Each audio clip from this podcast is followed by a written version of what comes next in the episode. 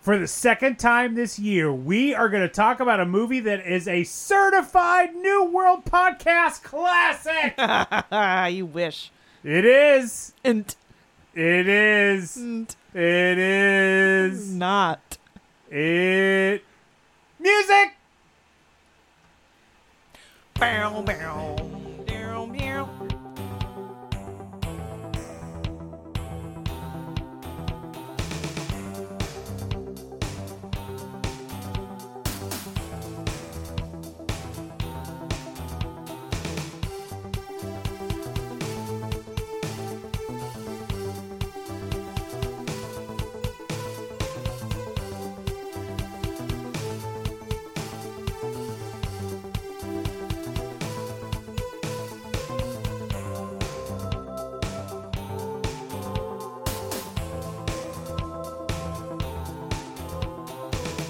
Everybody, welcome to the New World Podcast, where we talk about every movie released by New World Pictures, the best studio that ever exists. I'm sorry, Cannon. So, we are going to talk about a particularly great movie tonight, but first, hey, I'm Ryan. With me, as always, is Mark No retreat. No surrender. and Erica. And, and, of course, tonight we are going to talk about uh, 1986's No Retreat, No Surrender.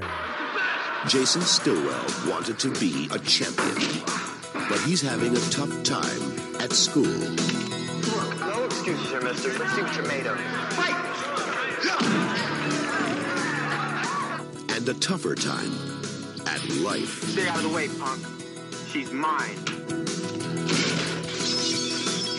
But Jason has a dream. Someday I'm gonna be just like him. He needs a little help and a lot of guidance.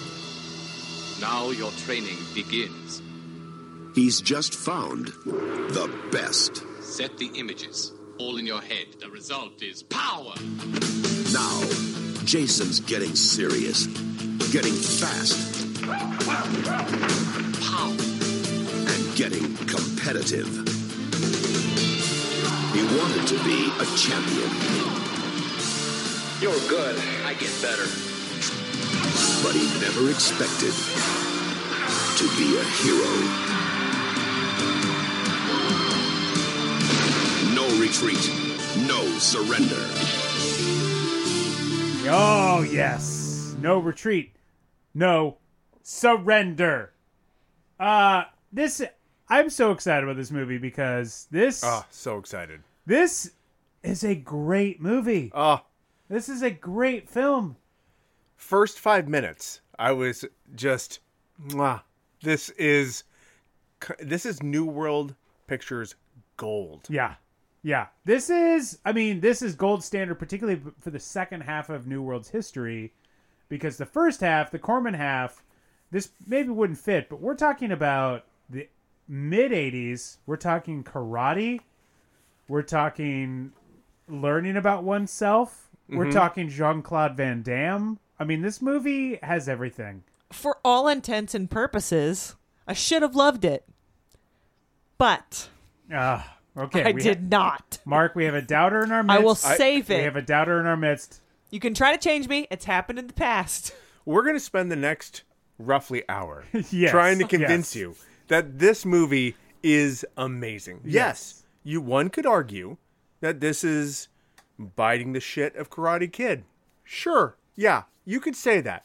You could also say that this is biting the shit of Bloodsport, which came out after, so that would be incorrect. So you have both worlds. You could also say, "What is biting the shit?" And is that a phrase? you could say that too, but we are going to convince you that not only is this a good movie, but biting the shit is a thing people say. We will convince you of both things in the next hour. I will be doubly convinced. I will be. Uh, you know what? You convinced me. I will bite the shit. But, All right. but let's first go around. Let's talk about what is this movie about. Let's find out what this movie is about so everybody knows. Let's start with Mark. What's this movie about? Uh, this movie is really about, um, eh, you know, moving to Seattle and then moving back to California multiple times in a matter of weeks. Just flip flopping, flip flopping up and down. Sometimes you don't even Coast. move. Sometimes you just drive to Seattle, check out the Space Needle, drive back home. It's fun. it's only a 19 hour drive. Easy. Easy. Erica, what is this movie about? This movie is a. It, it makes you realize that imaginary friends are okay at any age. Mm-hmm. Never too young, never too old for an imaginary friend. You know, for me, I have to say this movie is a warning, and it's very close to what you're saying, Erica. I think it's a warning because if you get humiliated at a party, you may end up living in an abandoned house and talking to ghosts. So just That's- be Yeah. careful. Be warned. All of us are right. It's all these things. for once. But let's go into what Letterboxd says this movie is about. By the way, you should visit us and follow us on Letterboxd. We're on Letterboxd. This is what Letterboxd said that uh, No Retreat, No Surrender is about. Young Jason Stillwell moves with his parents to Seattle. Debatable. Um, where local bullies harass them without mercy. Jason's father, Tom, does not believe in violence, so the family takes it on the chin. Literally. One day, Jason enrolls in a martial arts class and quietly rises in rank to be a major contender. That's not true. Yeah. That is mm-hmm. not true. Yeah, that actually Not is- correct. That is a, That- that that is, is absolutely, absolutely false. Not a correct point. Sorry, Letterboxd. His medal is tested in an international match. Not true either. Against Ivan, a Russian champion. He is Russian. It's not an international match. But that is what Letterboxd says uh, this movie's about. No retreat, no surrender. It does start off at the Sherman Oaks Karate Center It does. uh, where we find this is the dojo of our main character, Jason Stillwell, mm-hmm. Mm-hmm. who's played by Kurt McKinney. Mm-hmm. Right. And uh, we see some New York mafiosos mm. walk up, including with them Ivan, who is played by Jean Claude Van Damme. Mm. Uh, who are interested in collecting essentially all the dojos in each town? Right. in a scheme. Let's be very clear now. Uh, we watched for this. We watched a Blu-ray that is from Kino Lorber, who has the U.S. cut and an international cut. So there's two cuts of this movie you could watch. We watched the U.S. cut. Let's Watch be very the clear. international cut. the international cut. No, no, no. If you have not watched this, I will debate you on this. I think the international cut makes a lot more sense. Yes. Oh. And puts this thing in a in a, in a different order, which is in a better order as far as far as the movie is concerned. But I will say you need to watch the U.S. cut because the U.S. cut is a mess, and it makes this movie terrific. So you need to watch the messier cut. right. The international cut's just a bad movie. The U.S. cut is a magical movie. the, the yes, the U.S. cut is like, oh, you've turned a, you've made a bad or a, an okay movie so odd that I love it. So I would say watch the U.S. cut, but you, I, I think you might be able to see this on a couple other streaming sources as well. I think it is on YouTube as well. But that is Daily, what Daily. Motion has the international cut on it. Okay. If you just want to watch So it. there there are ways to watch it if you don't want to buy physical media, but if you don't buy physical media, you're a monster. But in any case. or or you value the space in your home. or you just don't like to collect junk. either either way, we will tell you you're wrong because Filling your house with nothing but Blu-rays is an admirable trait. That's an art.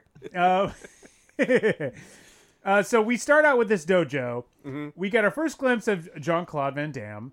The And- Sherman Oaks Dojo, the sod. That's right. That's right. Start out in the sod. and we have Jean Claude Van Damme come in and fight uh, the uh, who uh, we uh, fight Tim Baker. Essentially, he's playing Jason's dad. Tim Baker was actually he's actually a karate uh, kar- uh, martial artist. And a lot of the people in this movie are, are actually like basically martial artists that they are asking to then you know um, act in movies. And John Mc- and John Claude Van Damme is actually Russian. they were they were like, "Where are you from?" Uh, Belgium. Like close enough. That's like right. That's basically next door to Russia, isn't it? Didn't they No, occupy that actually- at one point in time? It's actually next to Germany and uh, and uh, Mm. and and Holland. Nope, nope. It's pretty much close to Russia. So he comes. So John Claude Van Damme comes in. They basically say you got to sell to us. Uh, uh, Jason's dad, Tim Baker, says I'm not selling this dojo to you. No, thank you. He gets in a big a fight with two guys, including Jean Claude Van Damme, who just like kicks the shit out of his leg and breaks his leg, breaks his kneecap. I have to say and uh, that's basically it. Like that's when he basically was like, "Oh shit, we we've got to get rid of this dojo to these New York mafioso."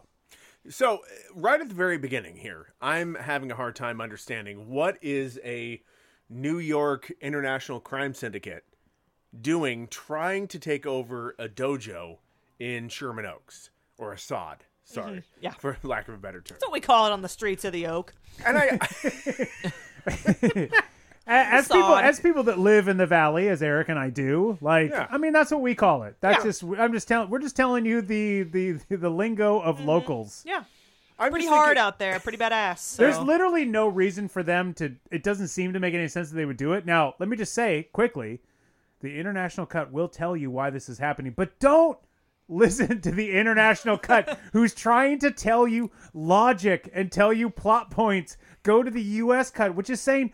We don't know why, and we will never tell you why, and you're gonna love this movie anyway. So I, as someone who uh, didn't see that portion of the international cut, I've watched parts of it, but I didn't pay attention to that particular part. I was left to my own devices when it came to the U.S. cut as to why they've already. They say they've already been there once, Yes, and have you considered our offer?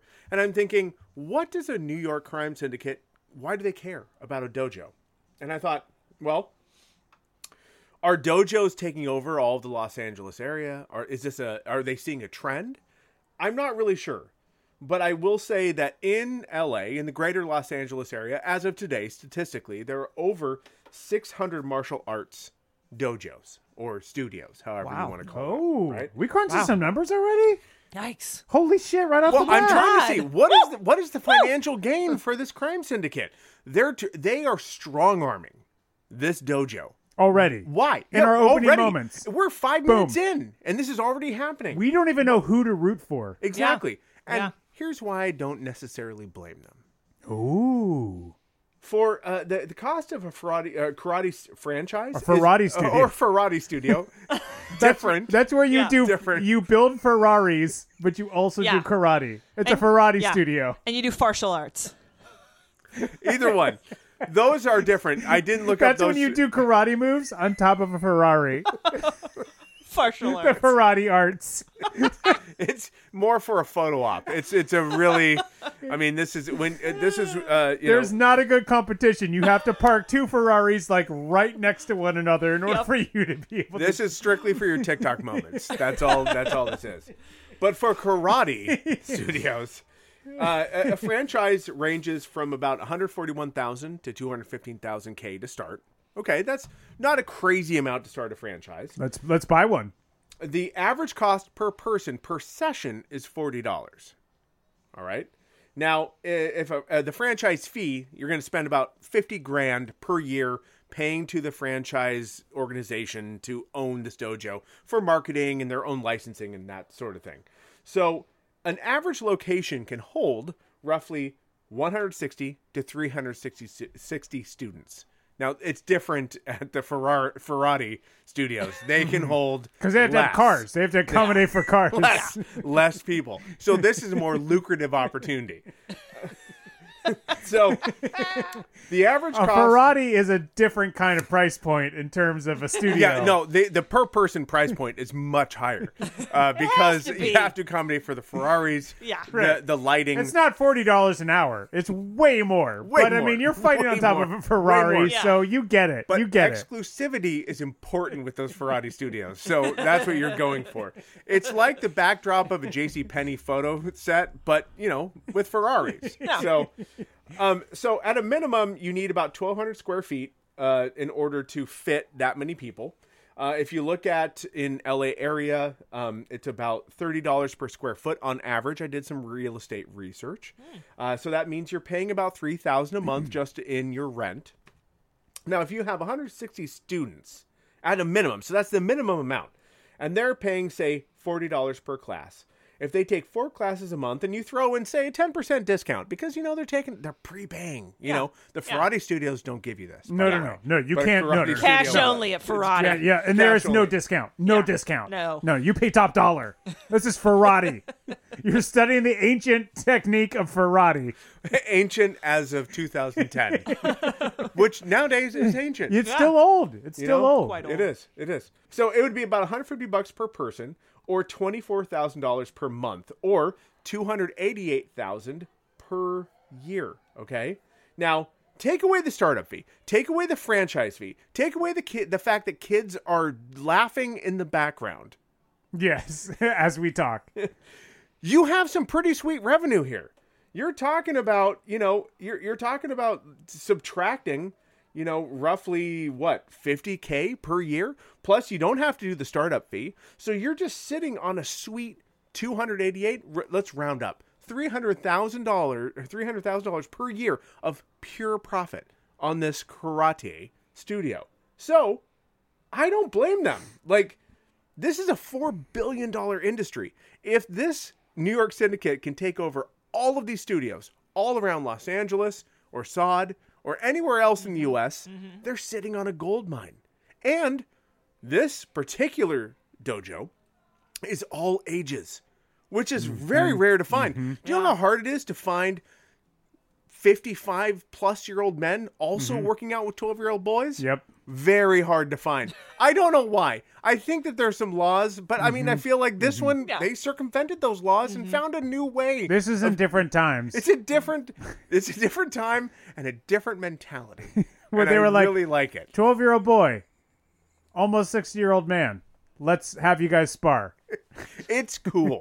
it is cool. We're okay with it. like both of you are facing a unique challenge. Now, in this scene, we like I said, we had Jean Claude Van Damme fight off against Tim Baker. I thought that joke landed Yeah, way oh, better. Oh. It did. I, I'm just trying to keep things moving. Wait, hold on. Do you want me to get in franchise law? Yeah. oh, oh, could go you? ahead. Go ahead. Could you? Go ahead. This is a new segment called Franchise Law. I just wanted to say uh, a real quick point about the scene is that Tim Baker, uh, obviously, as, as I said, also a martial, martial artist, gets in a fight with Jean Claude Van Damme, who was supposed to hit him in the chest with his kicks. Obviously, he eventually hits him in the knee and breaks his kneecap or whatever.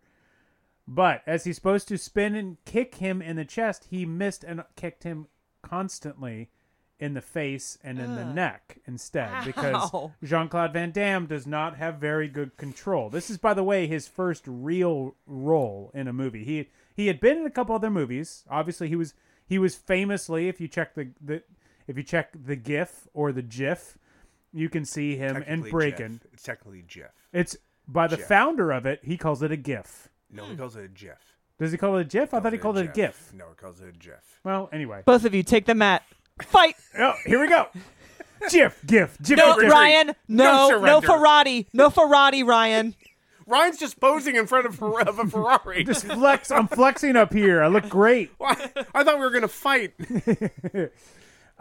So, uh, he keeps getting hit in the chest. This is a big problem for Jean Claude Van Damme. So, eventually, later on, Tim Baker eventually appears as a character witness in a lawsuit against Jean Claude Van Damme because a guy who appeared in the movie Cyborg against Jean Claude Van Damme. Jean Claude Van Damme was supposed to kick something or hit something. He had a fake prop knife against his eyeball. And he kicked too hard, and the actor in Cyborg legitimately lost his eye. In the movie Cyborg. So he sued Jean Claude Van Damme, and Tim Baker, who plays the dad in this movie, was a character witness against Jean Claude Van Damme because he was there to say Jean Claude Van Damme has no control and fights too hard. How did Jean Claude Van Damme get him in the neck? he he's just spinning wildly and just kicking. The problem is, is like when you're Is Tim Baker four six, four eight? he's actually a tall guy. Which is what I was Yeah. surprised. Jean Claude Van Damme is a short dude. He's a shorter dude. Yeah, and they do. But he's they got a work- high kick. They work very hard with the angles, and I assume all the people that he's working with from the the New York Sim- uh, Crime Syndicate are very short Yeah. because he looks tall. he is very but he's- tall. He's, not. but he's spinning around wildly and just kicking. And what he doesn't understand, and this comes up even later in the movie as well in other fight scenes, but he doesn't understand any. He doesn't have any control, so he spins around and just kicks dudes, and he doesn't have any aim. Now, of course, That's because he's Russian. you're also not. he, you're also not really having a lot of time for them to rehearse and do that sort of stuff. So they're sort of doing that. So, but the dad character essentially gets beat. He gets his he gets his knee basically broken, and he basically is like, okay, we've what are we gonna do? In fact, even his son Jason, played by Kurt McKinney, says, "What are we gonna do?" And the answer is, we need to take a long day trip to Seattle because when you get beat up in in a dojo by Jean Claude Van Damme and you get kicked all over the place, mm-hmm. including in your kneecap, we just need to get out of town and take a long day trip up mm-hmm. to Seattle. Check out a couple sites, not many. You don't have a ton of time because you have to head back down to Los Angeles to move. And I'd like to point out really quickly. So we have this opening scene where we find out that that that you know uh, dojos are a lucrative franchise opportunity, uh, and um, the dad Take that, Papa John's. Scott, Bite the shit, Papa John's. You're no you're no sod, Papa John's. I'm sorry. I mean that in terms of a Sherman Oaks dojo, also legitimate sod. Way better Yep. of an investment. Yep. Way better of an uh, uh, opportunity. So I, I just wanted to say, like, in addition to that, you have uh, uh, Jason and his dad. Both of them surrender, and both of them retreat Yes. Yeah. in the first Immediately. five minutes. Immediately. Immediately. Uh-huh. Immediately. Uh-huh. They not only got their ass kicked, they're like, pack up the bags. We're going to Seattle. Yeah. We're immediately retreating. We're immediately surrendering. Mm-hmm. Yeah. We're immediately leaving. Yeah. The entire city. And then coming back. Right. Now, again, this is the U.S. cut. The international cut's going to tell you why this stuff's happening. Forget the international cut. The U.S. cut says, hey, you get beat in a fight at your dojo that you own, that you don't want to give up to somebody, but you get your, like, kneecap broken, leave town. Leave town and drive very far away. Get out.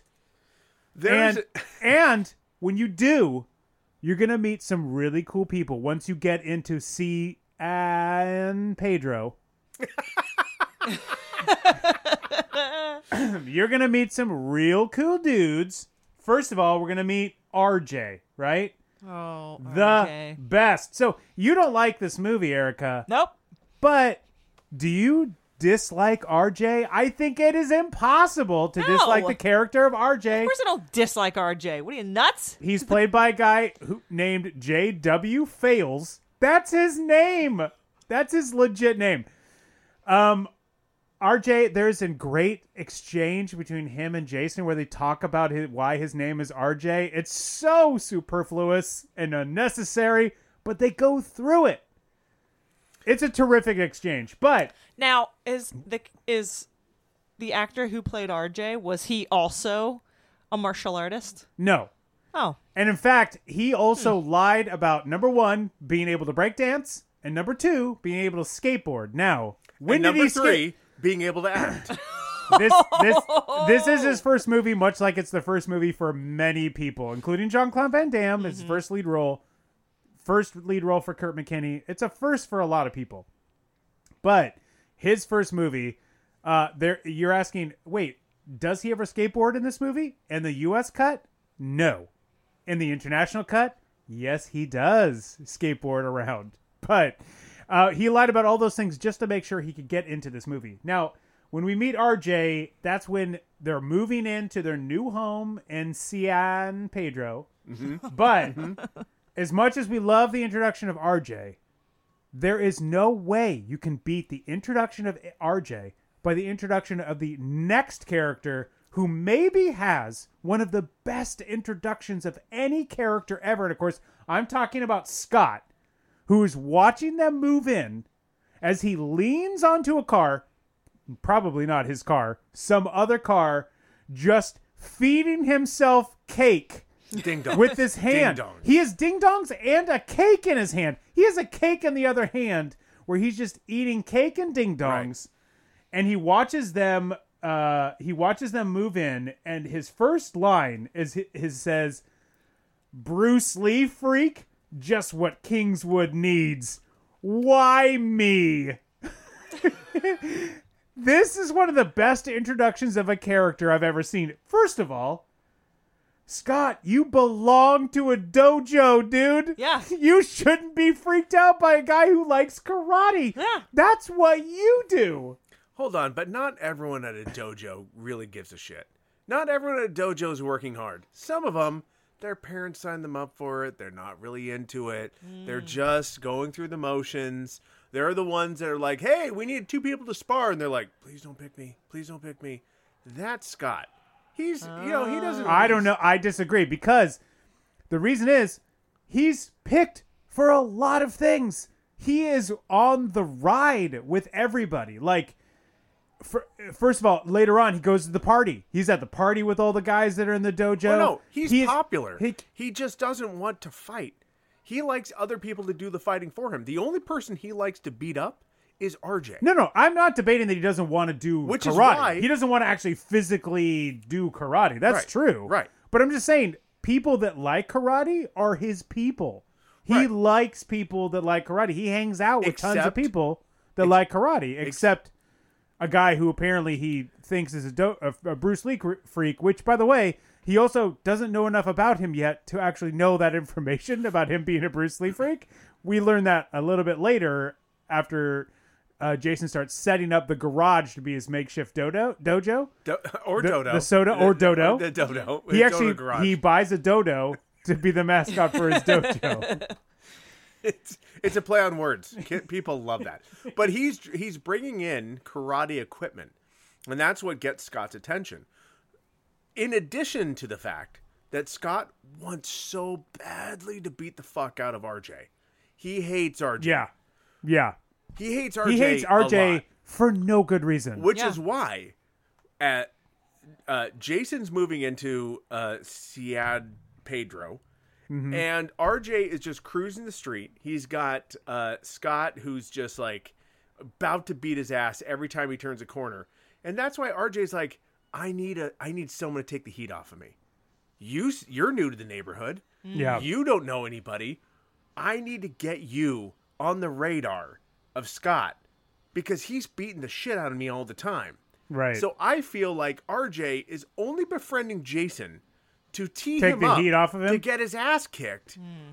To get Jason's ass kicked because he's like, I need a fucking and he break. and it works because Jason gets he gets his ass beat by these guys quite a bit. Right. They, but they're even after this. S- Scott takes. There's a there's a background party and it's more fun than this podcast. And if you're listening to this, you're probably like, man, what are where are they at? We're not at the party you're hearing. Nope. We're Nope. we're next to They the may not even hear this though, Mark. We've always been the people next to the fun party. That's the people you're listening to right now. Mm-hmm. We're So- the U.S. cut. We're a mess. We are the U.S. cut. So uh, We make less sense. Yeah. Scott takes all his buddies to the Burger Time, uh, and w in the in the Van Nuys suburb of Seattle, and he gets them all together and he says. He orders them all hamburgers. They're all on him. He says, "Oh, that's all on me. Yeah. I'll get hamburgers." A good dude. And he says, "You stick with me, and you'll never go hungry." Two seconds later, he's like, "All of us go out in the parking lot. We got to beat up RJ." Right. Which means they are going to go hungry in this instance. So Yeah. that you know, he's already contradicted He's a himself. terrible leader. But RJ, why is RJ in the parking lot? He's looking around like he's lost a dog. Why? I think he told Jason, "Hey, there's this place called the Burger Time. You guys, let's meet. Uh, you're gonna love it. Great burgers." He also knows Scott's gonna be there, and he's like, "I gotta set this guy up because I can't get my ass kicked anymore." Also in that scene, Scott's they, his Scott's friends say, "Why do you hate him so much?" And he says, "I've got my reasons." Yes, that made me Mm-hmm. so angry. What do you think those reasons are?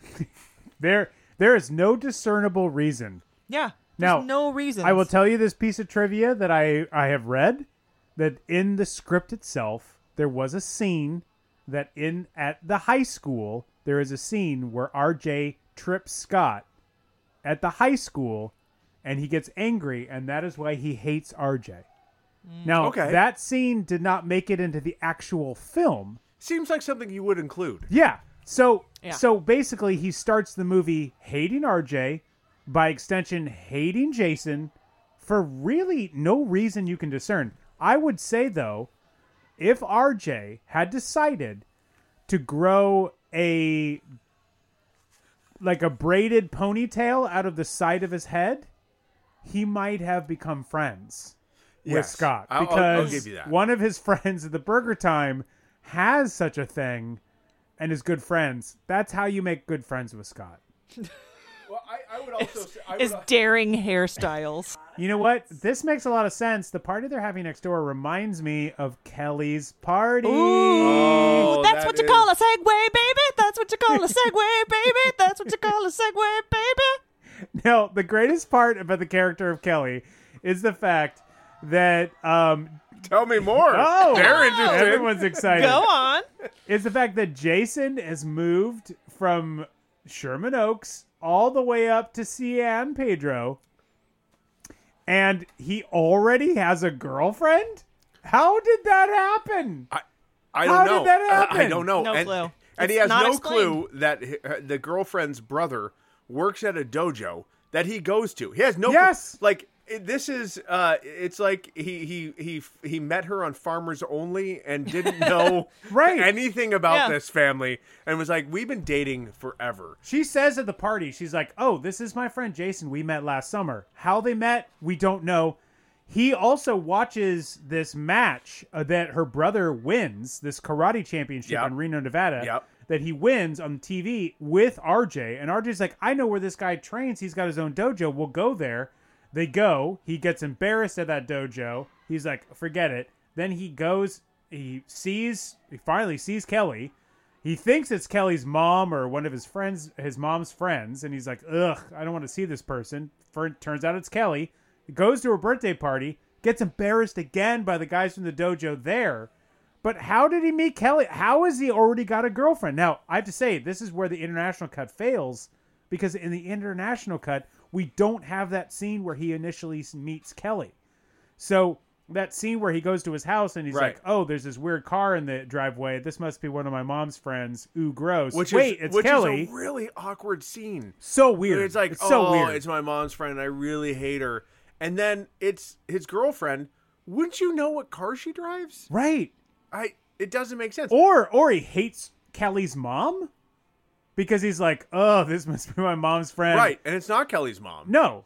But he apparently doesn't know really her mom. He also doesn't know who Kelly's brother is, who happens to, does it has it never come up last summer to now that your brother happens to be a fucking kick-ass martial artist? That's never come up even though that's what Jason has been spending all his time doing is martial like arts. all of his time. Like when he moves to Cian Pe- Cia Pe- Cia Cia Pedro, Ci- Ci- Cian Cian Pedro. Pedro. His mom asked him to help her move stuff in. Oh, yeah. and he moves in all the dojo stuff. Like this is his whole life. This is his- It's that's all he cares They about. Yeah. also have one station wagon's worth of stuff for Yeah. for three people. Yep. Well, because They really travel light. Because honestly, they just took a drive up to Seattle, looked at some shit, and then drove right back. they put I that shit in a garage and then they drove back to LA. I swear that there is a scene where they're driving and it's supposed to be them in Seattle where it shows the space needle and the camera the camera shows the p- space needle and it pans back and it shows the street that they're driving on. I swear to god that's a matte painting and that's just Los Angeles cuz it's not it's not Seattle. But they went so they were so bold as to show the matte painting and pull back from it. Normally matte paintings are kept in the background that Sure, yeah. sure. And it so They did actually shoot for a week in Seattle. As the last week of production, they shot in Seattle.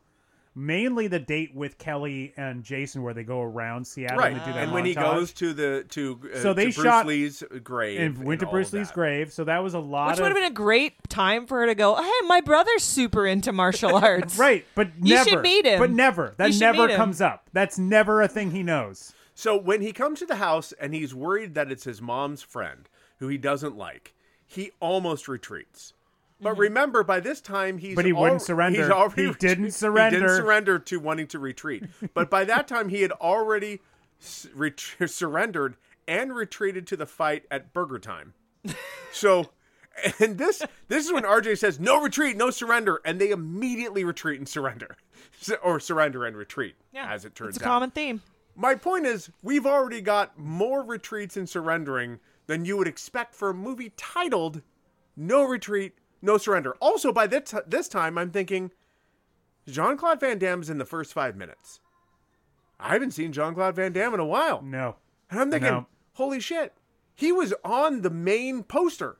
Is this Yeah. like Eddie Murphy in Best Defense? When he just showed up like the last ten minutes, and you're That like, is, that is a very timely reference, but a deep cut. The timely reference is Eddie Murphy, who's right now in Coming to America, the Right. sequel.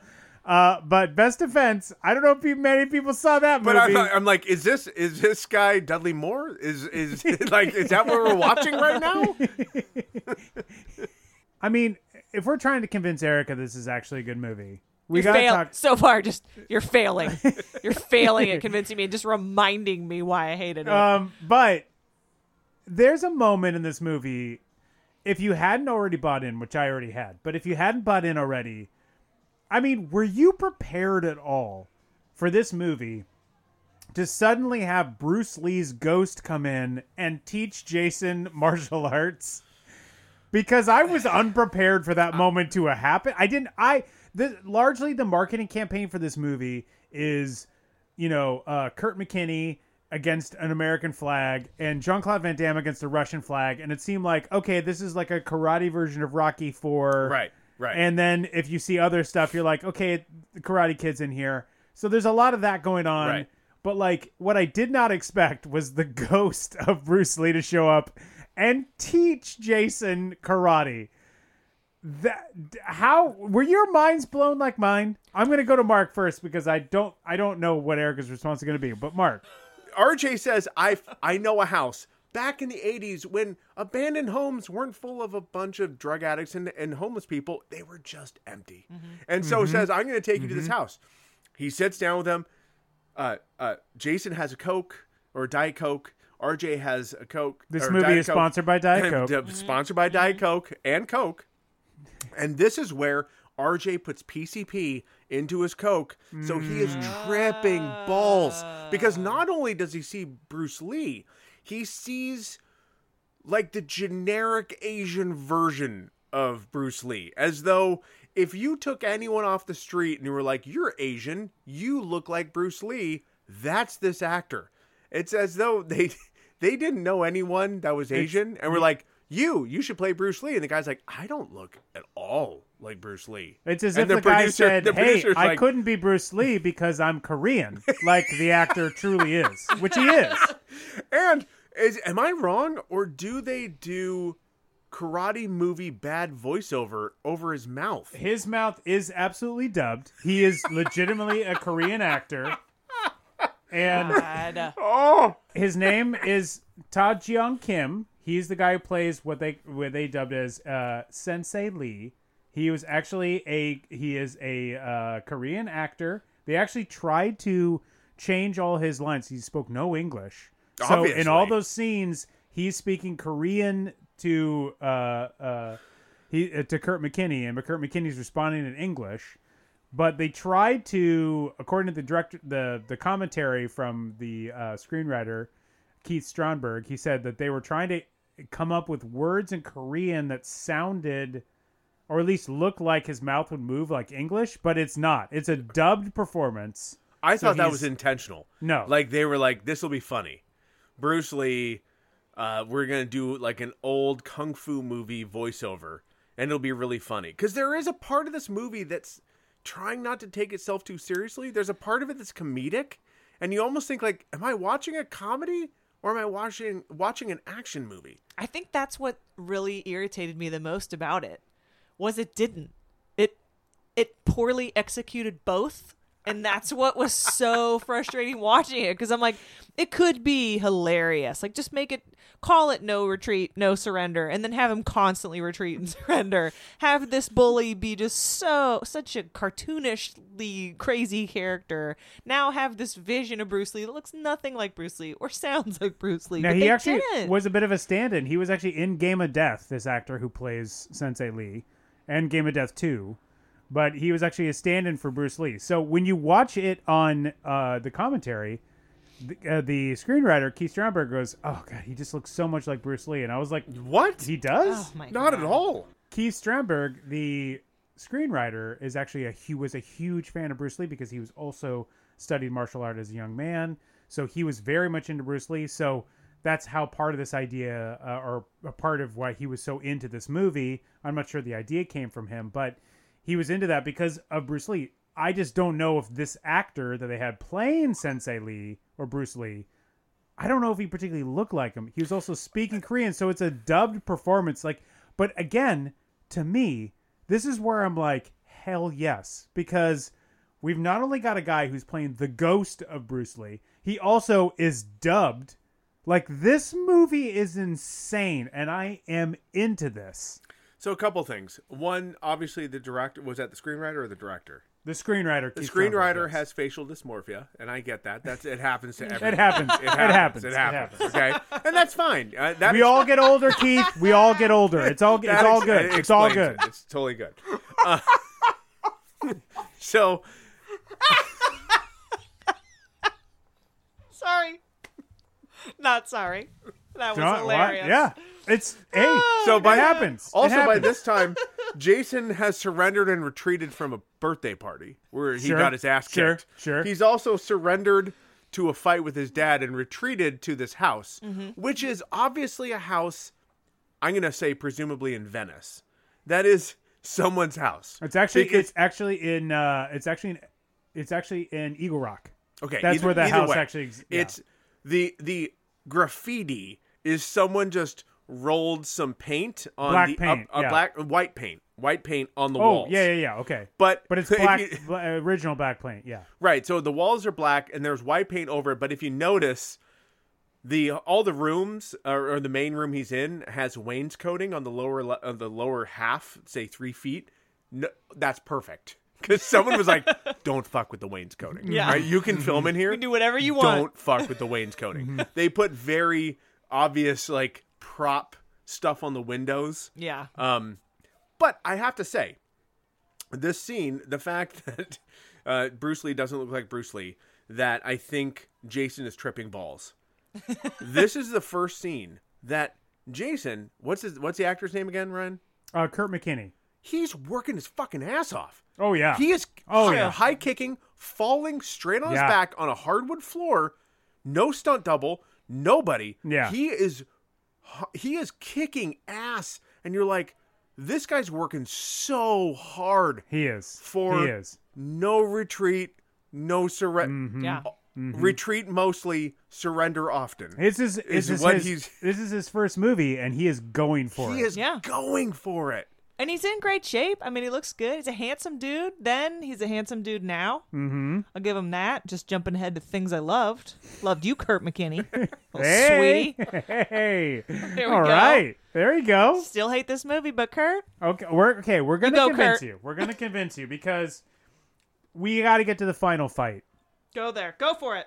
Let's get into the final fight. Who cares how we get there? It's U.S. version, baby. Because at some point there is a fight, which is basically, I mean, it comes at you so fast in this movie. There's suddenly an end fight, but you Yeah. had to think this is a movie about karate. Yeah. This is a movie from the 80s. Right. Yep. We're gonna have a fight. We gotta have a big ending Yeah. fight. It's Yeah. just gotta happen. Um, So this is an organized main event between the Seattle sidekicks, sidekicks and the what what, what I, the New York yeah whatever they are mafioso This is- guys. So they've been promoting this. There are uh, they've been uh, on what they've been promoting it on one single wall. but it's been on the radio, They the put a whole ver- thing, They put many posters on one single right. wall. Which explains why this why this event is is in a high school gym. Yes, yes. In the basketball court. It's in the basketball court of a high school gym. You got to know, What's like, going on tonight, honey? I don't know. Did you check the wall? Go, Go check down the and wall. check that one wall. Go down and check that one wall Check so the we wall. know what's going to happen. they always put up posters of what's happening on that one wall. what do you want to do next weekend? Did you I'll see get the my wall? keys. I'll get my keys. But yes, Mark, to your point, there definitely was there was definitely 10 disgruntled basketball players that walked into the gym and went, "What the fuck?" Man. Oh You- oh, shit! oh, no, you can't play tonight. You Oh, can't no, play we tonight. can't. Oh, No, th- Thursday they're like, night's our pickup why, game. Why is the, Why are there American flags on the hoops, covering up the hoops? But but the scoreboard is still visible. Still there, And still the, there. the MC is wearing a white Oh. tuxedo. oh yeah. oh Yeah. yeah. Like Yeah. they were like, Uh-huh. we need to MC this event. He's like, oh shit, I got to bring my A game on this one, Mm-hmm. babe. Daddy's back in town. I'm back in.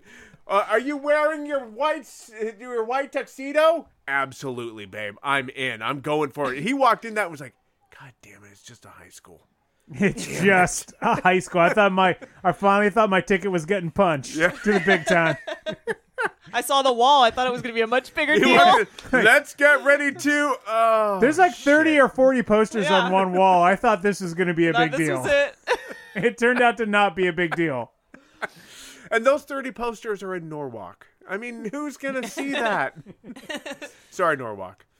Um, so they they do have this final fight. They do have the entire team of uh, the New York f- fighters, and to your point, where they bring in this guy in the white white tuxedo, was it necessary for them to introduce each member of this team just for the mafioso guy to push this announcer aside, take over the proceedings, and also say, by the way, not to these three guys. We're just gonna have Jean Claude Van Damme kick everyone's ass. That's all we're gonna do. They go through the formality of introducing all three New York fighters just to say we're actually skipping all three of these fighters, not using them, and we're just gonna have Jean Claude Van Damme actually fight everybody. Well, I gotta say, if I was walking down the street and I thought saw the thirty signs, and I came to the um, I don't know Van Nuys High School gymnasium, mm-hmm. Yeah. and I saw that, I'd be like, well, shit. Now I'm intrigued. what might happen here? But they also missed a huge marketing thing where they could have just said Ivan the Russian guy versus all of Seattle fighters, which is what they end up basically saying. Ivan's going to take on these three Seattle dudes and anyone who wants to jump into the ring. But think about those three dudes. They were so, but they traveled all the way out from New York. they, thought they were going to be able to fight. They were like, "This is it. They've this been is war- it." they were warming up in the locker room. They're like, hell yes, Erica. This ending fight is this bringing you back in? Was the ending fight? Eh. No. now listen, we get into another point with uh, Jean Claude Van Damme because in I think fight number two, he fights against one of the fighters, uh, whose name in the movie is Frank, but um, his actual name I got to look up his actual name because it's fantastic. But um, nope. Cut You this can't out. look that up. Cut this you, out. You're not allowed to look that up. this out. Nope. Uh, so Oh, oh. so the second fighter he's actually fighting, which is a guy. His character's name is Frank, but he's actually Peter Sugarfoot Cunningham. Now, according to the screenwriter, and Was there, Sugarfoot from like his mom gave him that? it's it's literally in the credits as quote quote quote unquote Sugarfoot Peter Sugarfoot Cunningham. Now he was actually he's also again a legit like martial artist, and in the movie like the screenwriter Keith Stromberg said that basically uh, Jean Claude Van Damme hits him with a roundhouse kick and kicks him straight in the face and knocks him out Mm-hmm. I remember that. legit knocks him out. In fact, in the first take, he knocks him out, and then felt bad, according to the screenwriter, and he went uh, right to him and was like, "Oh, are you okay?" I'm and so sorry. I was aiming for your neck. right. I was trying to, yeah, I was, I was trying to kick your Adam's apple. And and and then uh, the director Corey Yuen, he was very upset because he was like, "You ruined the take because you broke character."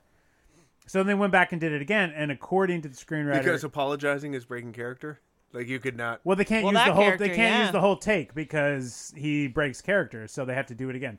They do it again. He kicks him again in the head, knocks him out yet again, and that's according to the to the screenwriter. Now, according to a uh, article that I read on, where did I read it? I think it was Film School Rejects, which was like a oral history of this movie. That did not happen. That did not Jesus. happen. He did not. He did get kicked. Now, Peter Cunningham has said, "Look, if you don't practice a move and you have to have somebody do this giant kick into into somebody, you're probably gonna, you know, it's gonna maybe not go the way you think, and it might hit somebody directly in their face." So he's not suggesting that he didn't get hit, and he, but he suggest he says that he just fell down. He fell down because that's what you're supposed to do. Okay. So, but again, we're just learning a little bit. Jean Claude Van Damme, he goes for it, and he doesn't care what who gets hurt in the process. Essentially, is what we're learning, more or less. Which is, you know, from what I understand of martial arts, what you're taught. Just go wild, no control, like anything goes.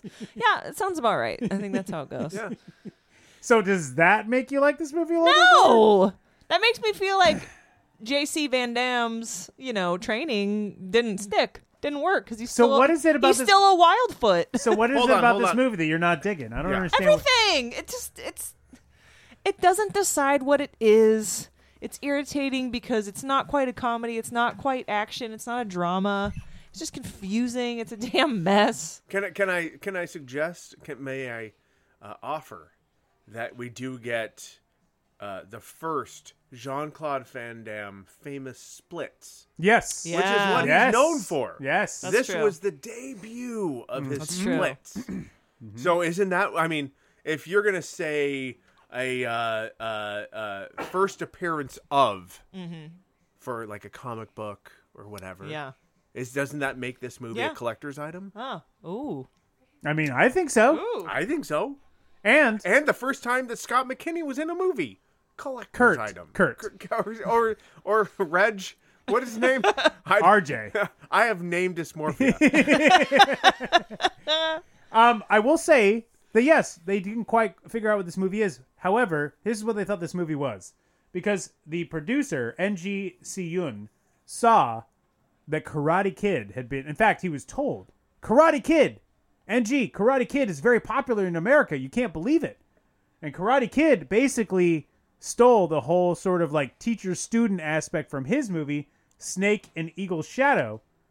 And so he decided, hey, I'm going to steal that back. And I'm going to make a movie in America where I steal that. But this time it's going to be Bruce Lee's ghost and instead of Miyagi. Who would have seen that coming? I didn't. I fucking didn't. Wow. But that's what he decided to do. So he decides to steal back Karate Kid for himself in order to make this movie. And then he gets a lot of criticism that this movie s- seems to steal from Karate Kid, but it still was a huge success. So does that make you like it a little bit more? How about No. No, no, No. damn it, damn it. No. This seems like a good time for us to dive into our next segment, which is Things we loved and things we hated. That's right. We're going to talk about the things we love and the things we hated about No Retreat, No Surrender. We'll start with Mark. What is something that you loved from No Retreat, No Surrender? absolutely loved the whole montage where Jason is working out and getting in shape, and he's mm-hmm. at like Oh, a yeah. local mm-hmm. park in North Hollywood, and Yes, he is. I mean he does everything from crazy sit-ups with a wood board behind him. Mm-hmm. He does a somersault on a picnic table and converts that into push-ups. Yep. He's running Yep. with ankle weights. I mean, again, I I love this scene because he's fucking ripped. yeah. Like this Yeah. guy, Good it's, shape. It's he's not faking any of this stuff. He is in straight up great shape. Yeah. yeah. And I was like, I couldn't do any of that. Mm-hmm. And good for him to be in that shape. I assume that it, he was already in that shape to get to begin with. He was. He was. He was actually already a, I believe, a black belt. He's originally, I think, from Louisville, Kentucky. Woo. and he was he was selling cars. He decides to go out to L.A. and he auditioned for this movie late in the game, so late, in fact, that he saw this on Drama-Logue, this audition, and decided late in the afternoon, like a twenty year old would. Should I go audition for that karate movie? I don't know. Even though I love karate and I want to be an actor, and I'm already a black belt, he decides to go to the studio, which I think is like uh, the CBS Radford Studios building. He goes over, talks to the uh, he talks to the security guard, and the security guard's like, "Hey, I I think they're already done auditioning for that movie." And he's like, "Oh, well, I'm here to audition for it." They're like, "I think they only have the lead that they're trying to cast," and he's like. Well, that's what I'm gonna do. I'm gonna audition for the lead. They're like, well, I think the lead they want to be 17. He's like, well, I'm like 22, so I think it's gonna be fine. And he goes in and auditions the lead, and he gets it. Erica, what are some things you loved? Well, I'm so glad that Mark brought up that that calisthenics and workout se- segment because that was easily my favorite part as well. Again, you go Kurt. you go Kurt then, you go Kurt now. Have to, I have to say, in the international cut, it's, it's Kurt, here's my number. Yeah. in the international cut, it's even longer Oh, and more. It's not terrific. and it's not broken up like Great. it is in the U.S. cut. It's like one really long segment, and he keeps going back. It goes from training to like him with Bruce Lee's ghost to back to training. It's there's even more training session in it, more That's stuff. great. There I love could have been even more. Yeah. Oh, for sure. Yeah, that's where the international cut has it right. But another thing that I loved, and this will also bleed into my favorite scene, is when he does arrive uh, at Kelly's birthday party, the gift that he gives her, because he gives her a live rabbit. He has a wrapped box that she unwraps, and inside of it is a rabbit. Yeah, it's He really lucky that that rabbit did bunny. not die.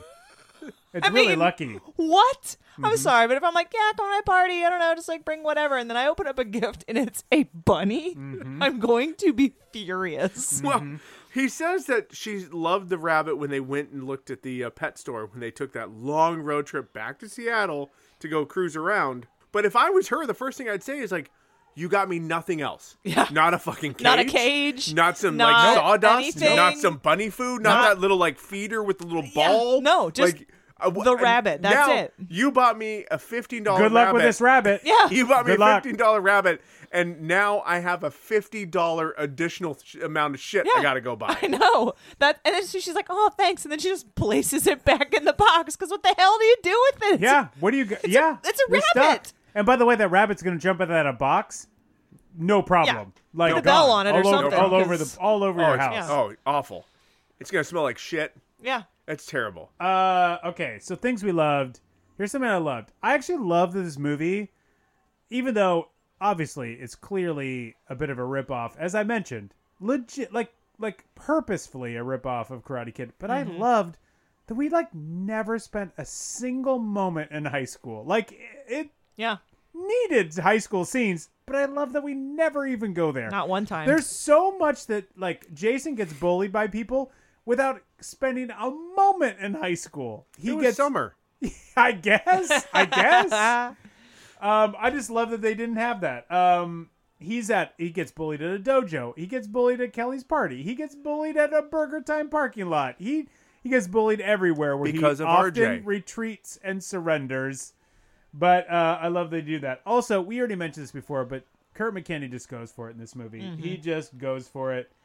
Um, like uh, we didn't mention this, but there's a scene where he has to. He's being taught by Bruce Lee's ghost to put one foot like in a rope sling, and then try with his other foot that's not on the rope sling to kick another sandbag that's Yep. hanging from the ceiling. And like you see him, it's again, it's locked off. It's a single shot, and he tries to kick it and falls to the floor. Like you see him do this several times. Like he could have fucked himself up, and apparently was he was very not sure about doing that scene. Like he was very nervous to do Ar- that. scene. understandably. Yeah. understandably, because you could seriously hurt yourself in that scene, and he just goes for it. He goes for it, and, and like he really puts in like 110 percent into this movie, which is again another reason why I loved it. It's he fucking goes for it. yeah. Things we hated. Things we hated. Things we All hated. right, things we hated. Uh, well, no. Uh, anything else we loved? Real no, quick. things we hated. I got one more thing uh, that I loved. Damn it, Ryan. Well, I'm gonna say one thing that I loved is his girlfriend's hair. because Mm, Kelly's it is- hair. it is the perfect blend of mullet, Yeah. long mullet. Yeah. Mu- Mm-hmm. It's it's party in the front, business in the back because it's Mm-hmm. long. It's a long mullet Yeah. and then longer in the back. Yeah. Which I think our sister had that at one point. Oh, in she time did. Oh yeah, in high school. definitely. I was like, I swear to God, I saw. All of you, none of you have met our sister, but Kathy. Yes, that's her name. yes. I swear to God, Kathy had that hair I, at one point. I think Wow. and sometimes I she think you're right. curls it. The little like front the front the sections. front section, the front, the front uh, uh, mullet. Sometimes she curls it, and sometimes she feathers it. Mm-hmm. And I'm like, Oh, it's oh my versatile. God, that is It's a versatile. haircut that we don't see anymore. Just you just take the front strands of your long hair and Yeah. do something with the front of it. The back of it, is long. we don't Like- care about. We like don't care. Borderline Crystal Gayle long, but the Mm. front is shoulder length. Mm-hmm. So you, it's like bangs that got out of hand. Yeah. It is magical. Yeah, Uh, Why is that haircut never come back? I, that is a mystery. That is a mystery. Erica, Wh- Why has the haircut never come back? Mm-hmm. Oh, I, I, I don't. I have no logical explanation for that. it's preposterous that it's not back. it is something I loved. It's something I have to I have to talk about. Okay. uh, because I I have a clip of it, and that is "Stand on Your Own" by Paul Gilreath.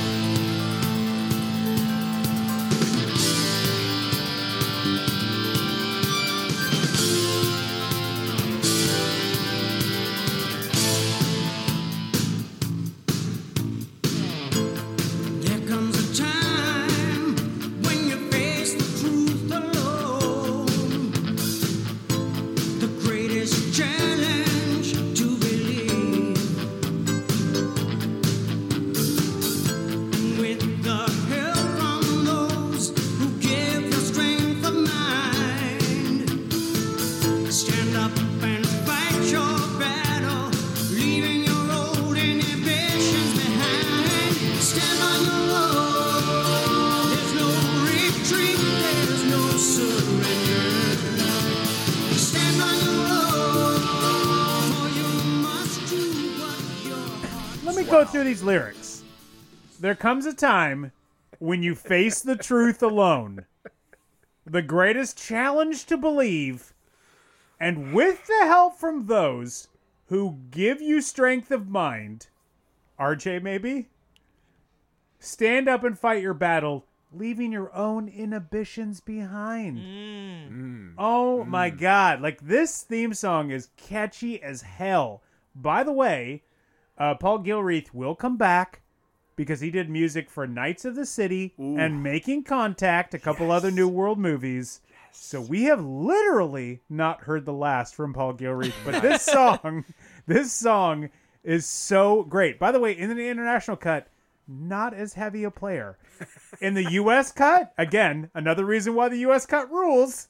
It is a huge contender. It is the ending song. It is in the training Erica's montage. nodding no. She's No, not into it. no, I love no. this song. This song is The whole soundtrack's great. the soundtrack is great, but this song totally rules. Why do you not? Why are you not into the song? Come on. Come on. 22 We're grasping at straws here. Come Well, on. We have to admit that the movies of 2021 have consecutively had great soundtracks. Great soundtrack. From Crystal Heart. Crystal Heart. Girls just want to have Desire. fun. Come on. To Slaughterhouse ish, maybe. Yeah. I, maybe. I don't know. We'll squeeze that in. All right. Things we hated, Erica. Yay! Things we hated. Things we hated. Go ahead. Oh, I get to start. Yeah, Oh, yeah. God, I hated all of it. I hated the whole thing. Where do I even begin? It's Go ahead. ridiculous. I've already been into it. It's hard to pick out specifics. Thing I hated the most was the lack of Van Damme. Ba- Me too. Absolutely. Me too. I think 100%. when I really think about it, Yeah. Not enough Van Damme at all. Not enough Van Absolutely. Damme. This is Van Damme's best yeah. defense. And to your point of, I mean, of- Marcus said it. Yes, I agree. yeah, of the We're in be- poster. best defense. Eddie Murphy plays a small role, and he should have been a much bigger role. Yeah. Yes. Yeah. Yeah, there's it's just not enough Van Damme. He's Correct. peppered in at the beginning. He's of course in the end, but we're really lacking him in between. To that end, in the international cut, there's a scene where uh, Ian, the brother of Kelly, leaves her birthday party to run to his dojo because the New York guys have come back. And they're like, We want your dojo. And he's like, I don't want to sell either. And they have this whole scene. Again, cut out of the US cut. And he's like, I don't want to do it. But it better sets up the end of the movie, this scene. Again, the US cut is great because it sets nothing up adequately. Yes. Let me just say that, okay? But the international cut sets that up and has that moment. However, I will say to the international cut's detriment, and to your point, Erica, guess who's not there with all the New York contingency? Mm-hmm. Van Damme. Mm-hmm. What a perfect moment, even in your international cut, to get back to the New York people is to have Van Damme there. Yeah. He's the guy. Yep. But he's not there. Huge mistake. Why wasn't Van Damme in this movie well, a lot more? I mean, they could have easily just had Van Damme train Kurt. You know, like Bold twist. not Bold have twist. it be fake Bruce Lee. Have him imagine that he's being trained by the best. You're being trained by the guy who whipped You're your gonna dad's fight. ass, Yeah. and that you're gonna fight. You're trained by Though him. uh, Bruce Lee's ghost shows him the big move that ends up taking out Van Damme. So that's the only thing is that Yeah. you'd have to have Bru- Van Damme train him to do the move that kicks Van Yeah. Damme's own ass, which would be a Right. little tricky. Well, it but didn't happen, so let's not split but hairs over something that I- didn't happen, Ryan. I'm not going to say you're wrong though, because you're right that it should have had more Van Damme. So More Van Damme. however you do it, however you do it, More Mark, Van Damme. things you hated. Nothing. Oh, hmm. I I guess he had enough Van Damme. I will admit that there could have been more Van Damme. I do feel that Van Damme felt like it was added after the fact. Like someone saw that he was a rising star and was like, "Oh, we got to put this guy in the movie," because anyone could have played his character. Uh, but he, he he seemed to have some cachet that they wanted to uh, uh, uh, leverage. But the reality is, the- like I loved all of it from the moment this movie started. I was I loved that it couldn't decide that it was comedy or not. I loved that so many people were chewing up the scene and being just like like RJ is basically the comic relief without uh, I- like obviously being the comic relief. Oh, he's obviously the comic relief. But I mean like his jokes aren't really landing and no, but that doesn't mean he's not the comic. He's and, and obviously the also why relief. do you need him to be like he's not set he's not put i guess let me rephrase he is obviously the comic relief but he's not in a situation where comic comic relief makes sense he's in situations that are sort of like hey you just moved in and also why does he need to be, need to be the comic relief it doesn't like the, the tone of the movie is not one where you have like a really goofy guy Yeah.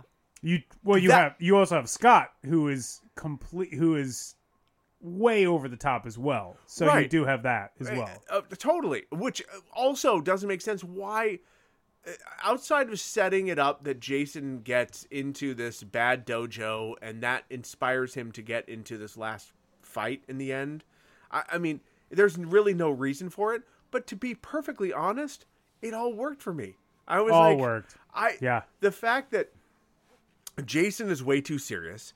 His dad is so serious all the time. His dad, why they moved all the way to Seattle? Why they they moved all the way to Seattle because there's no bartending jobs in LA. so he gets a job Sherman as a bar- Oaks is full up on bartenders. Yeah. Sorry, not a He was like, single I, opening. there's- If I can't do a dojo, all I got left is being a bartender. And then he's bartending at the Brig, which is on Abbot Kinney in Venice. Yeah. I've been there many times. Yeah, nice. Never been there. It's still I've there. Been there. That's good. Yeah, I've been Good. there. I have. I've been there more times than I can remember. Ooh, Let's just put it that way. Ooh la la. Uh, it looks different now on the Oh, inside. okay, okay. Uh, when he's when we have that scene at the brig, is the asshole play at the pool table who picks a fight? Is that Scott's dad? Could be. It could be. Because I I thought thought, oh, that would just make, like It would make so much. I much thought it sense. was. would make so I much thought it was. sense. I'm like, But- oh, that's Scott's dad, but they never explain it. No, Yeah. nope. We don't nope. know. Let's get into some favorite scenes before we go into our final segment here. Um, Erica, fight your favorite scene. I've already kind of mentioned it. I know it feels repetitive, but it's that when he gives her that bunny and she's like, "Oh, thanks." It's like, like- that was her best take too. Oh. she doesn't even seem convinced. He's like, "Remember, you liked it so much at the pet shop," and she's like, "Yep." And you can even feel that she's like, "Shit." Cool, thanks. Sure. It's like, oh, Thank you. Now I have now we're Yeah. responsible for something. Great. What's great about that scene is that in the U.S. cut, you see that in the montage, but you see her pointing at the bunny rabbit and being, "Oh, look!" for like it's literally a two-second sequence. Mm-hmm. They like I don't see remember the bunny. them seeing. Like I didn't Yeah, they remember. did. them. Yeah. Like, They did. Oh, They're at the bunny. They like quickly pan up to her, and she's like pointing at it, and they cut away. Like it's and in the international cut, they don't have that Seattle sequence at all. It's gone, and yet he still gives her the bunny and says like, "I saw how you were looking at it," and I'm actually was watching it going, "But you, we didn't see the Seattle." Se-. You know what? We don't care. It doesn't matter. It doesn't matter. It doesn't matter. We don't need to see it. I don't because we also don't know how he knows her anyway, Yeah. but he just does. They also skip in the international cut. They skip that opening scene where he's like, "RJ, please come in because I don't want to see my mom's friend." And then it turns out to be Kelly, and he's like, "Hooray, Kelly!"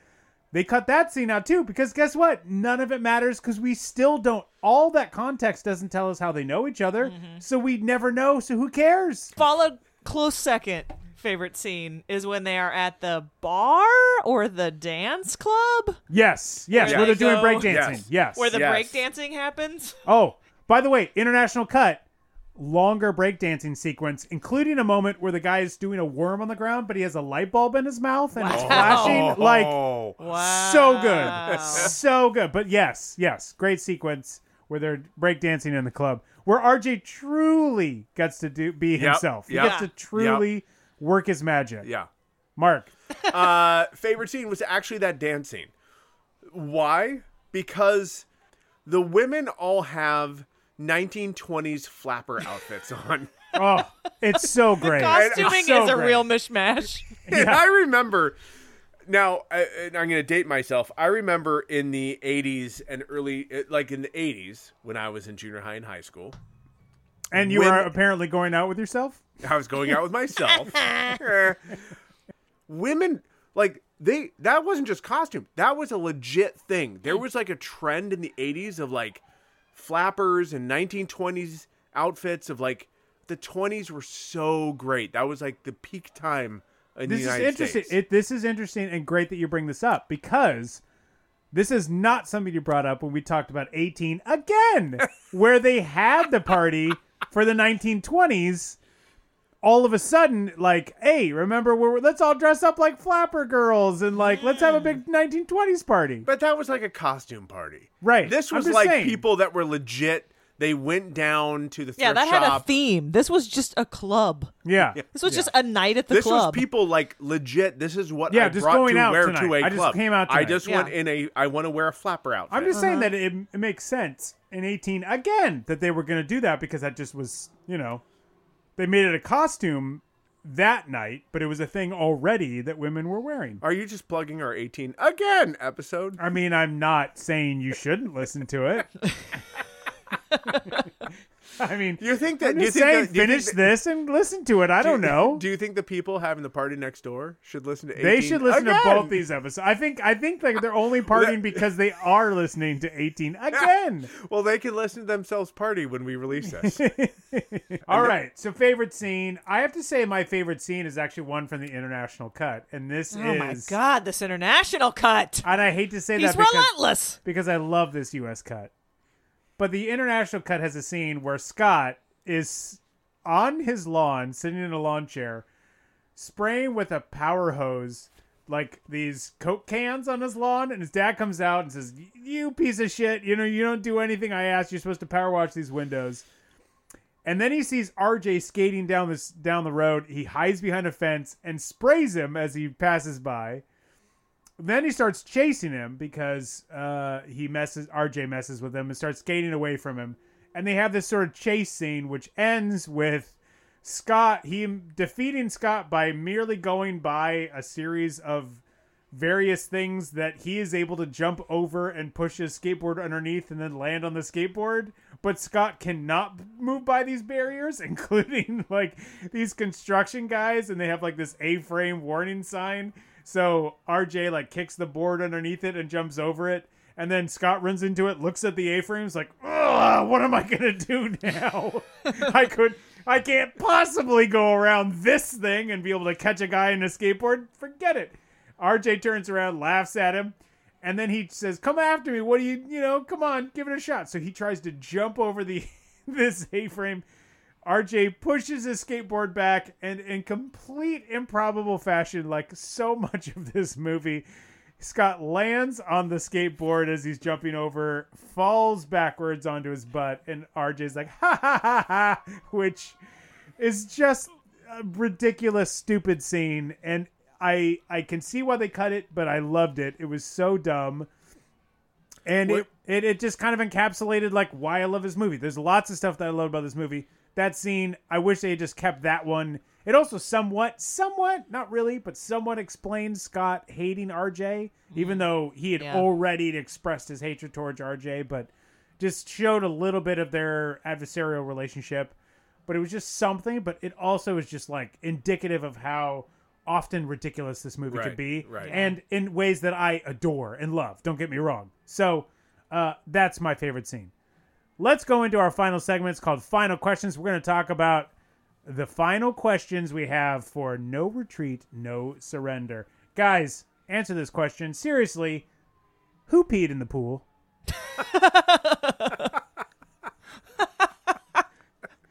it's Kelly's birthday. Who yeah. peed in the pool? Who peed in the pool? I'm pretty sure Kelly did. yeah. You think- Yeah, Kelly. Uh, arguably, yeah. It's then- her party. She Yeah. can do whatever the fuck she wants.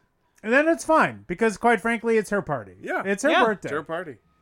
Um, okay, so we talked a little bit of the mafioso guys taking over Yeah. all these dojos and Yep. how it can be financially successful. Um, what are they going to do with all those dojos once they have them?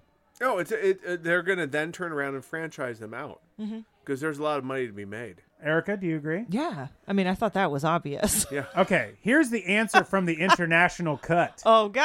Oh, it's international shit. cut. In the international version, after the opening scene where Jason's dad gets, you know, Jean Claude Van Damme breaks his kneecap. Yep. There's Yep. a scene where he is in the hospital and his leg is up in a stirrup and he has a voiceover monologue where he talks about the mafioso guys and he says that they are uh they're going to take these dojos and they're going to use them as fronts for their illegal mafia activities. And that's what scares him and he doesn't know what else to do and that's when he decides that he has to leave. He has to surrender and, and He has to retreat. retreat and he has to surrender. right. Right. He has to surrender to his retreat, really, Yeah. and get the hell out of town. This he has is to wrong. surrender surrender the scared. dojo and retreat to San Pedro. San Pedro. yeah. Um. Okay. Next question.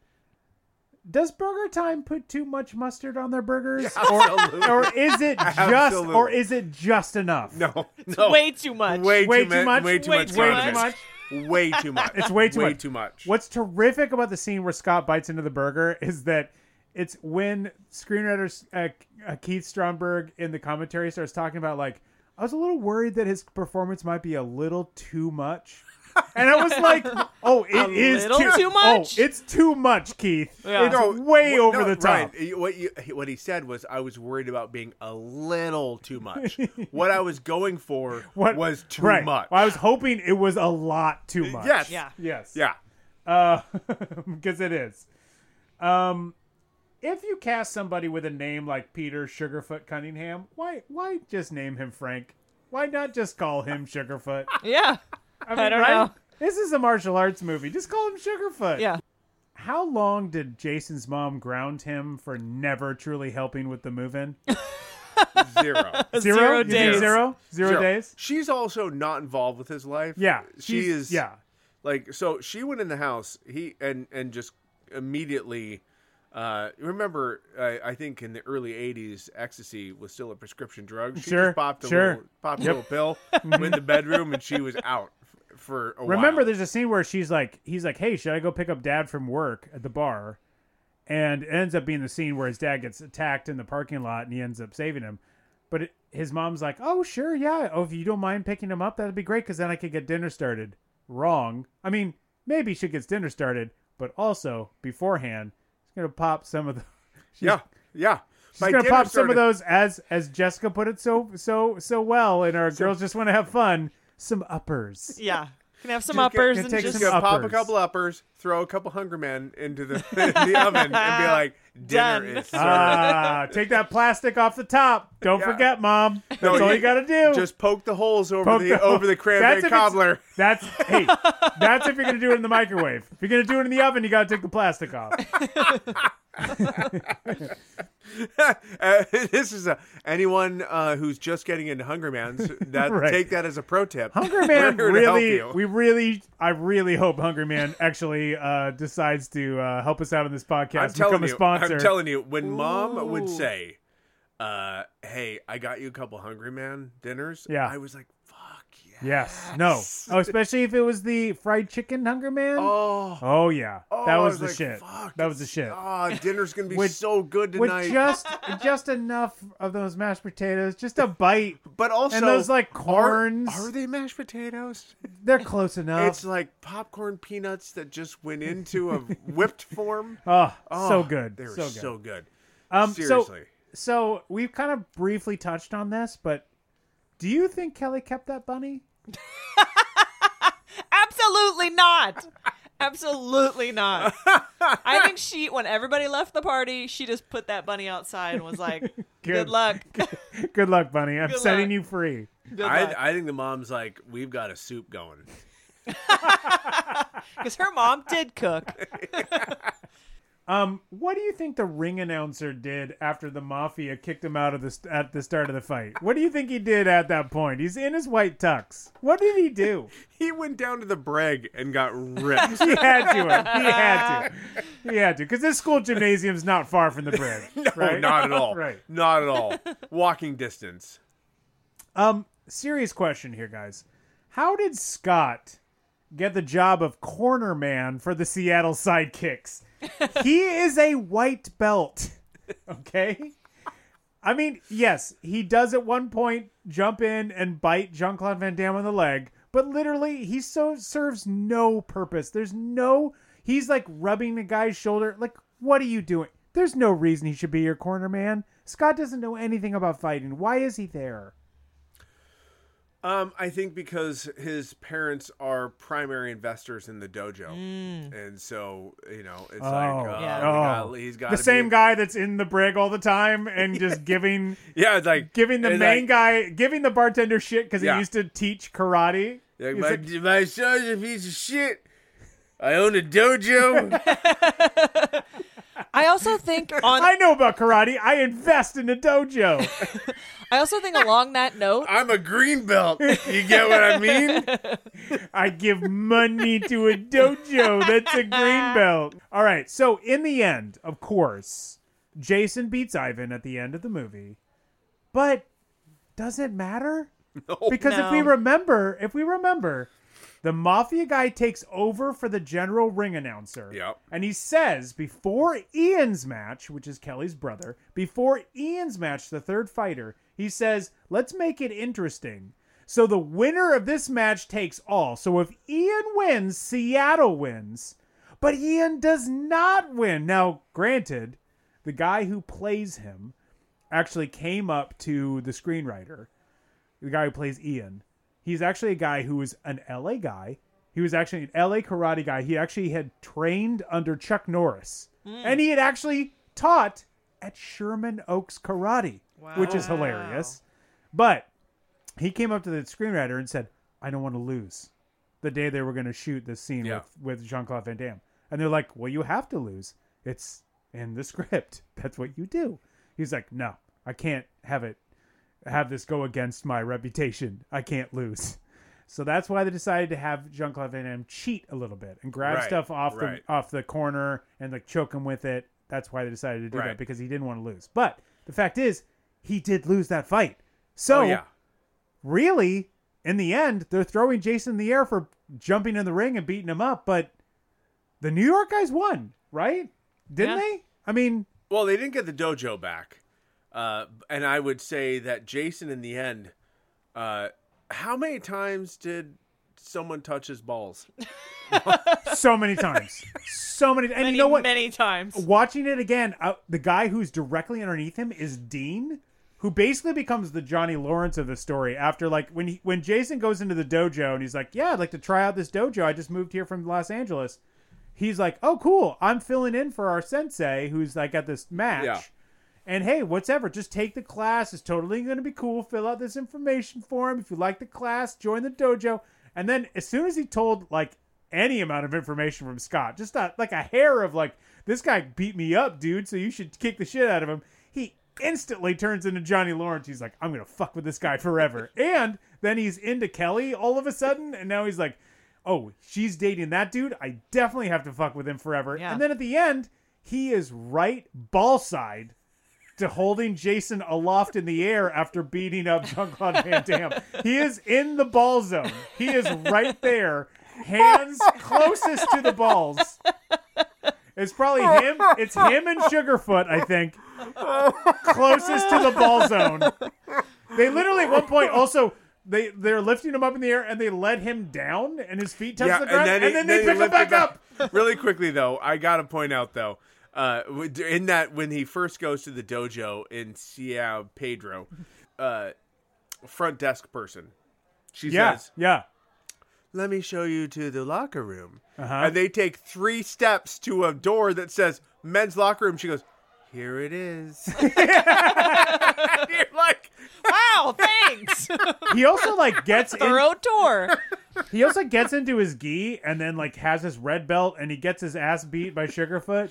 And then like RJ tries to jump in to save him and they run out and I'm like, all your shit's still in that locker, dude. Your clothes, bro. You're bro. retreating and surrendering right now, but all your stuff. you're stuff is also surrendering your your yeah. wallet. And then he shows up at home, but he still has the outfit on before the karate studio. But like, you left that in the locker, dude. Yeah, It's yeah, not in that red bag because that red bag is filled with nothing. Yeah. uh, all right. This goes into our research. Now, like I said, this is a movie where this is the first for a lot of people. It's also the first for screenwriter Keith Strandberg. Keith Strandberg is a guy who went to college and he learned Chinese. That was part of his uh, major, and uh, it was to learn Chinese. So he was fluent in Mandarin. So what he did at the time after at college is that he was actually conducting U.S. tours because you couldn't go into China on your own and just go to China. So you had to go with a U.S. tour group. So he was leading tours of U.S. tourists into China. And he had always done martial arts. He was a huge fan of Bruce Lee. So what Yeah. he wanted to do was break into doing martial art films. So when he was doing one of these tours, they had a break, and he started going around and trying to talk to the different martial arts, or uh, sorry, uh, Hong Kong studios, and try to talk to them and introduce himself as a potential writer. He finally goes in for the producer we talked about, Ng, who's at Seasonal Films, and he talks to them, and he calls him up. He says, "I want to like make Hong Kong movies. I want to write Hong Kong movies." The guy's like, "I don't know. We don't really feel like they're making Hong Kong movies. They're not making them in the United States." And he's like, if you wanted to make one in the United States, I feel like I'm your guy. He's like, I don't know. Then he starts speaking to him in Mandarin, and Ng goes, Oh, wait a minute, because he was about to hang up on him. Starts talking to him. Oh, okay, very cool. Um, they have a nice conversation. A year later, he's back in the United States. Ng calls him, says, We want to make that Hong Kong movie in the United States. So he writes this movie. He's never written a movie before. Ng and the director of this movie, Corey Yuen, Corey Yuen had had directed a bunch of movies uh, in Hong Kong prior to this, but they basically come up with the story, which, as I said, was them sort of taking back the Karate Kid riff and doing it on their own terms. But he he wrote the script. Now, admittedly, and I got to say, I give him credit in the in the director's commentary or a commentary on the on the Blu-ray. He's definitely like, there's a lot of cheesy lines in this. There's a lot of corny lines because there is, there is. Yeah. Oh yeah. And, but he wrote a 200 page screenplay, Oh wow. which is why there is like exchanges, and you can see hairs of this because he would spend evenings. He was also the second assistant director on this movie because he basically would translate into Mandarin for the director for Corey Yuen because he didn't speak very good English. So he would basically tell him everything because he spoke Chinese. And so he would then at night when they were done shooting, he would go home and try to like bring down the script and edit down the script so they could actually because there's scenes in here where you can see it like such as when J- uh, when Jason first met meets RJ and he's like, "Hey, what's up? I'm Jason." He's like, "I'm RJ." He's like, oh, RJ, what does that stand for? And he gives him the whole Yeah, name yeah. breakdown. He's like, wow, that's amazing. I can see why you go by RJ. And he's like, yeah. And I'm like, what is this exchange about? There's no reason for this. This is not a conversation we need to know. Or So a he- conversation that would happen in real life. Right. It's Yeah. just he was writing everything. He was Yeah. writing everything. He even admits, I would I didn't realize that when you had a fight scene, you just write they fight.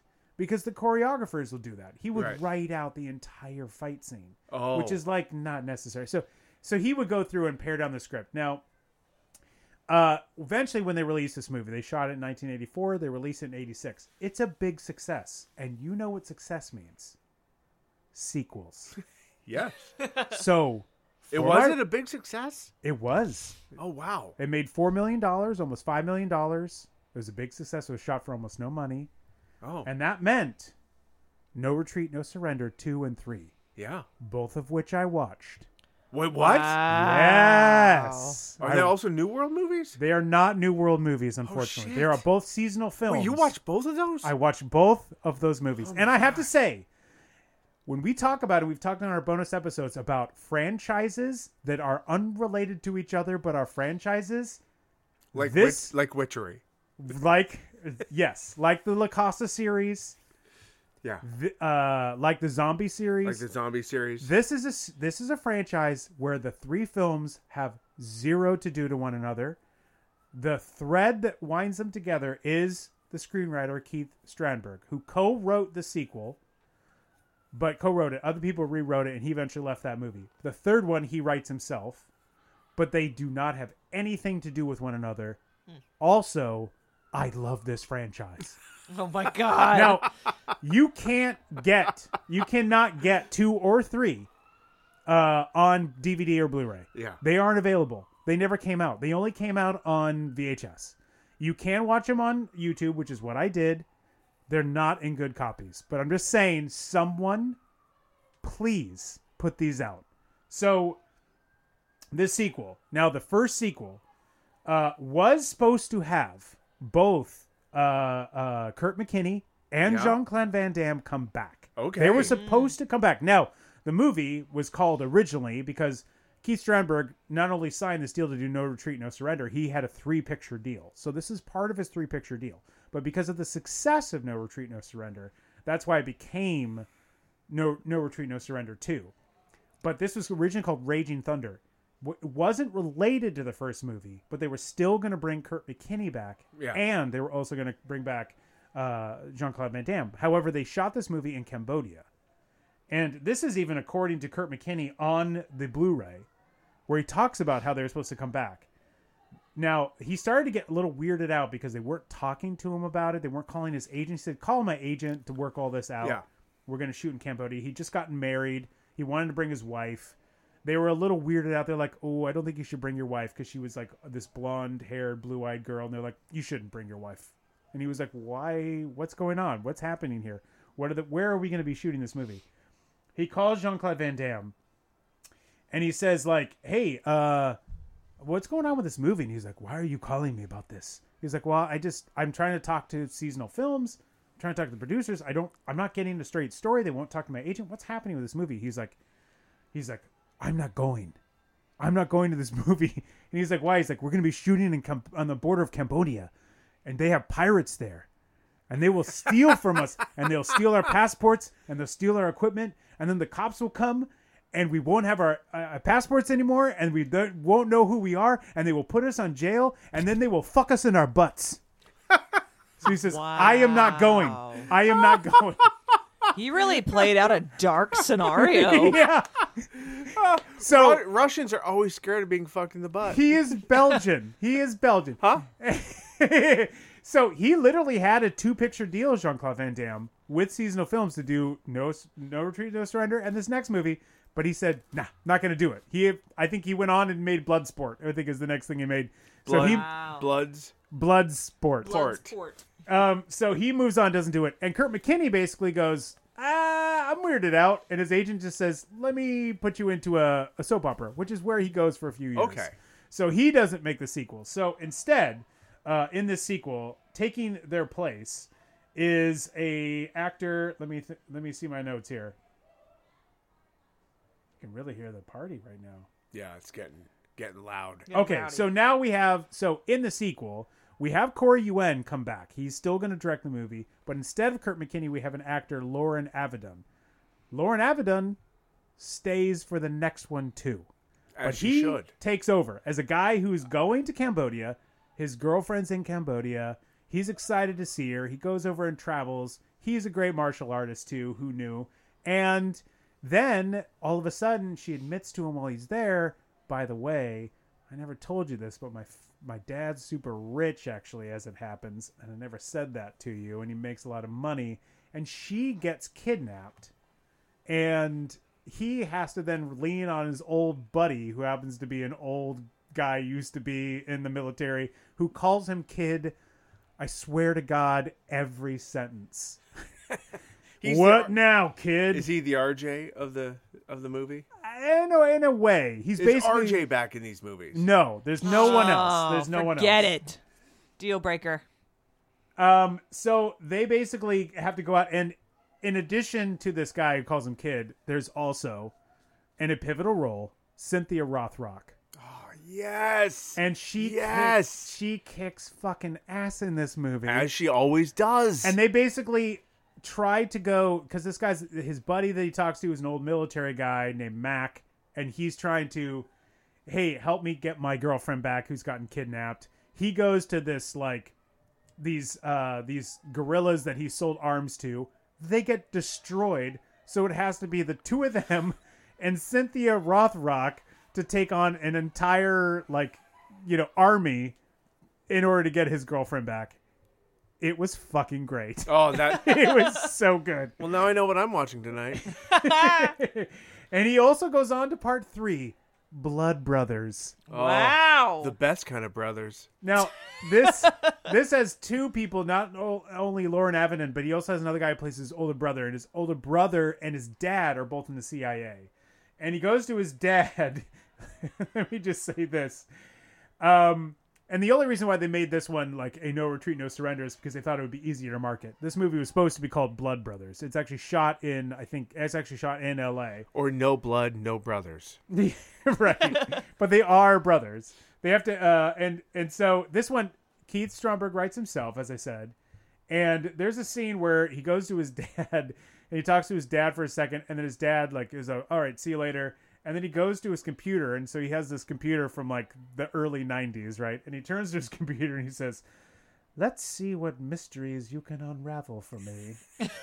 so, and, Funny, I say that every time I sit in front of my computer.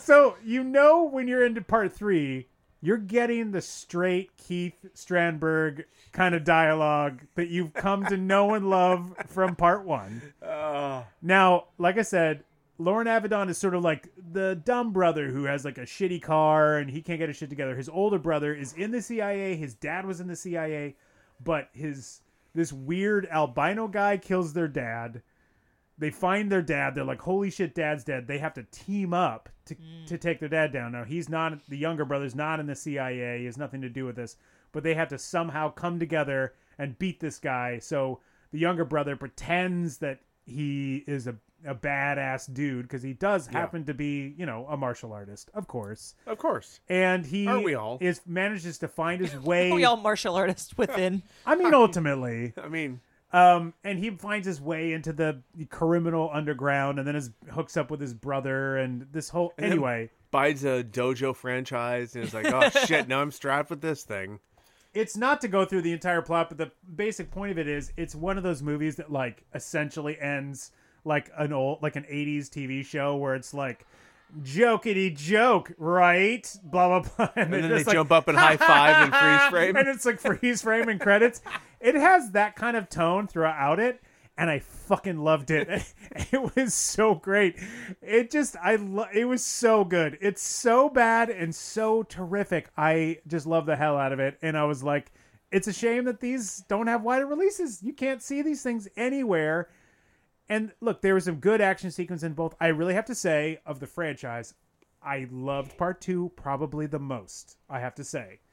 It is really terrific. Number two is just amazing. And you can really even see because Corey Yuen directed both the first and the and the second movie, you can really see like his chops in part two. It's clear once he's in Cambodia, he can really direct these action sequences the way he wanted to Right. because either you get more time or you can ask more of the actors than you can in an American production. But the fight sequences are all of a sudden way better. And a lot of like what the first No Retreat, No Surrender is about was even for the screenwriter was trying to bring Hong Kong action to America. And for a lot of this movie, it does succeed on that to many degrees because you weren't making movies like that. Even a Karate Kid Yeah. is not delivering Hong Kong action like Right. the way No Retreat, No Surrender did. And it certainly succeeds to some level on that.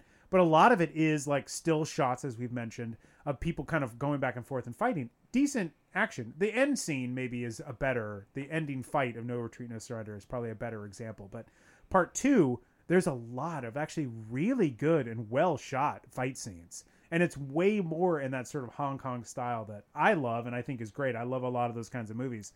And I think it succeeds more in that than no Retreat, No Surrender, but it's not really an American production. It's obviously shot in Bangkok. So where the cops will take you and fuck you in your butt. So it's very dangerous. um, but this is a franchise that Or I or in, in, enticing. it Depends. depends. Depends. Depends on you, and it's okay, whichever way that goes. Um, but this is a franchise I I didn't realize existed, and now I'm obsessed with. So it was terrific. Ah, well, So that's it. That's it for the research corner. That's it for this episode. yeah. Uh, that is no retreat, no surrender. Go out and watch this immediately, unless you're Erica, but you've already watched it. Yeah, it's true. And I, I'm, I- I'll be honest with you. I'm not sold.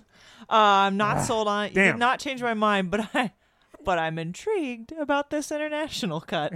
okay.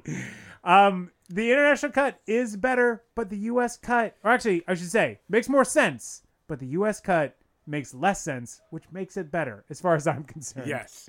and Mark's concerned. Absolutely.